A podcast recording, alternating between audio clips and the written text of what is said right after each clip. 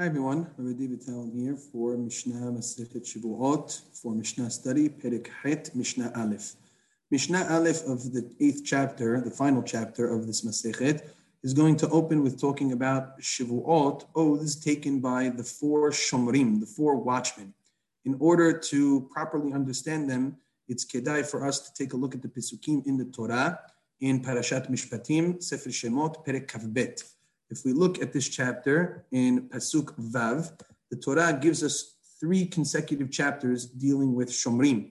The first two are ambiguous as to what type of Shomer we're speaking about, which is why we'll need Torah Shabbat to explain it. The Pesukim read as follows. If a person shall give to his friend money or other types of utensils to watch over, and they are stolen from the home of the watchman, should the thief be caught, then he will have to pay double. But if the thief is not uh, caught, then the Baal Habayit, the watchman, has to approach Elohim, talking about the judges, and offer a shivu'ah to uh, testify to the fact that he did not reach his hand in the work or in the property of his friend. In other words, that he was not negligent to use something improperly or cause it to be stolen. He watched it as to the best of his ability, and it was stolen from him despite that fact. Um, and the next pasuk is the pasuk we're familiar with. Al kol devar pesha, al shor, al hamor, al se, al sama, al kol aveda asher yoman ki ad ha-Elohim yavod devar shenehem. They should bring their dispute to the Elohim, to the judges. Asher yarshi'un Elohim yishanem shenaim nere'ayu. So over here, this chapter talks about some type of shomer, some type of watchman who's given an article or a possession from his friend. It was stolen from his property. And as long as he did not uh, act negligently, he can take an oath and get out of it. That's the first type of shomer. But we don't know what the parameters of that shomer are. When we look at the second chapter in Pasuk Tet, it says, Ki ten ish hamor oshor ose. If a person should give to his friend a donkey, an ox, or a lamb, chol behema lishmor, or any other animal to watch over, umet, and the animal died, o nishbar o nishba en or it was broken or damaged or taken captive, and nobody saw it. What happens? Shivuat Adonai tiyeh bin shenehim. An oath shall be taken between the shomer and the owner. Again, that language that he was not negligent in uh, reaching his hand towards his friend's property and using the animal in an improper way or improperly guarding it. And the husband, the, the excuse me, the um, owner has to take it and he does not get paid. If it was stolen from him, however, he's going to have to pay. Now, what are we talking about here? Too, the text of the Torah does not specify what shomer we're speaking about. The first shomer in the first chapter was taking an oath on the issue of Geneva. This, um, this Shomer in the second chapter is not talking about Geneva. It's talking about the animal died or it was injured or it was taken captive. And that's when he's swearing to get out of it of negligence. What happened? What about Geneva? So what are we talking about in these two chapters?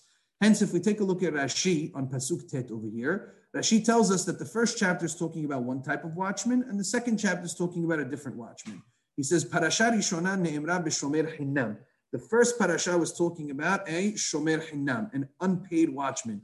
Neficha, for this reason, patarbo itageneva.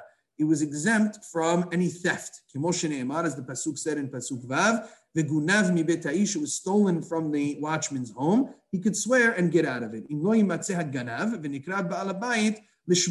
the thief was not found, then the ba'alabayit, the watchman, comes and offers a shivu'ah. Lamanta, we learn from here, shepoter atzmo that he could exempt himself with this oath in a situation of geneva va'aveda, of stolen or lost property. The second chapter, which does not mention geneva, but rather mentions death or injury or captivity or something of that nature, that's talking about a shomer sachar. That's talking about a paid watchman. He's therefore not for not exempt if it was stolen from him. A paid watchman has more responsibility to ensure that he gives a higher level of shmirah, that it should not be stolen or lost from his possession. And therefore, if he if the claim is that it was stolen or lost, then he's obligated to, to pay. Um, as the pasuk explicitly says that if it was st- stolen from him, he has to pay to the owner. Aval al but if it was something that was out of his control, he did everything properly and the animal simply died, or it was injured or taken captive by bandits, something that was out of the control of the person. He did everything to properly watch it within the proper means. But there's no witness that could testify to it. In such a situation, he can go ahead and offer an oath to not be liable for paying back. So the first first chapter was talking about shomer hinam. The second one is talking about shomer sachar. It makes sense logically that a shomer hinam who's not being paid, his level of culpability of responsibility is much lower than somebody who's a shomer sachar who is being paid. A shomer hinam is exempt from geneva aveda with a shivu'ah, whereas a shomer sachar is on the hook for geneva aveda. He cannot take an oath out of his uh, to exempt himself because he was responsible to watch it to that extent. But if it's something that was again out of his control, it was o- over his head, so to speak, then he will be obligated. He will he will be able to take an oath and exempt himself.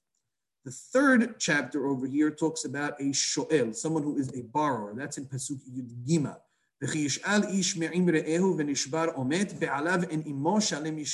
Should a person borrow from his friend any type of vessel or animal and it's broken or dies, the owner is not there, he has to pay. We'll leave that pasuk on the side, but basically the, the Torah is telling us that a shoel, someone who's a borrower, who's getting all of the benefits of using the object without paying for it, um, would seemingly be on the hook for everything. No matter what happens to it, he's responsible because he's getting the most benefit without having to be, provide compensation. If uh, even should an ones occur, as Rashi tells us,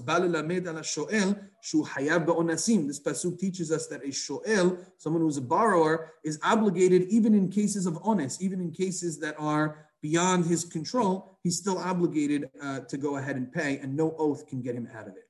So these are the three chapters that are discussed here in, um, in Parashat Mishpatim in Perek Kafbet. There's a fourth watchman who's called a socher, who's a renter, somebody who is paying to use the object, and he is typically associated on the same level as a noseh sachar, as a shomer sachar, someone who's getting paid to watch the object. Even though a shomer sachar is not using the object and a socher is, they're typically uh, viewed by the hachamim as being on the same level of culpability. And so hence we now turn our attention to the eighth chapter, first Mishnah of Masechet Shavuot, which lays all of this detail out very nicely. The Mishnah reads, shomrim There are four types of watchmen. Shomer hinam, an unpaid watchman. Shoel, a borrower. Noseh sachar, someone who is a watchman for money, is a paid watchman. Socher, and a renter. Says the Mishnah, on the opposite extremes, you have shomer hinam nishba alakol, someone who's an unpaid watchman can swear on any type of instance that happens, including geneva aveda, and becomes exempt from uh, having to pay. On the opposite extreme, hashoel mishalem alakol, someone who's a borrower has to pay for all types of situations. Uh, he does not have the ability to exempt himself with any kind of oath since he's getting all of the benefits. However, in the middle, we have noseh sachar someone who is a paid watchman or a renter, nishba'in al hashivura ve'al hashivuya ve'al meta. They have the ability to take an oath for a shivura if something happened that caused the product to be damaged or the possession to be injured, shivuya, or for captivity from, uh, from the steam from bandits, or if the animal died due to natural causes, umshalemim al ha'aveda but they're liable to pay for losing the object or for having the object stolen uh, from their possession. Geneva is means that he was negligent in the type of shmirah. He didn't do enough to deter a thief. A thief is somebody who doesn't uh, forcibly take the item, but tries to come in and steal and break in and, and, take it, which means that there was a level of shmirah that was not abided by on the part of the noseh sachar or the socher, which allowed for a thief to come in and be able to take it. And for that, he is liable to pay. So the shomer hinam swears for everything, the shoel swears for nothing, and the noseh sachar and the socher have the ability to swear for certain instances, but not for others. Taking a look at Bartenura on this Mishnah, at the very end, he says, Mishalem al hakol, talking about a shoel paying for everything. He says, Kol hinach detaninan on all of the different examples that we listed in the Mishnah, such as Shevuya, taken captive by Listim, Shvura, destroyed, Meta, dead, Geneva Aveda, stolen or lost. On all of these things, he is liable to pay. There is, however, one case where Shoel is not liable to pay, says Bartenura. Aval mehamat melacha. If the animal died because of the typical work that the, that the animal was being put to, eno mishalim, then the shoel is not obligated to pay. Because it's not within the shoel's uh, parameters to have to worry about the death by, by labor. I mean, assuming that the shoel did not do any type of extraneous labor, we're talking about a situation where he worked the animal within the normal means.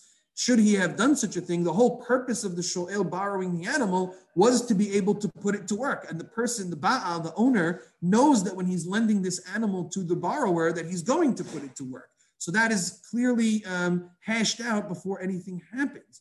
And therefore, if the shoel is working the animal within its normal means and the animal should unexpectedly die, we cannot hold the shoel culpable for that because that's within the normal means. There is this a, a parallel Mishnah to this elsewhere in Socheret Po'alim. Um, and so it's mentioned here because of the need of oath. Elsewhere, it's mentioned to, to, to determine the culpability of each of these Shumrim.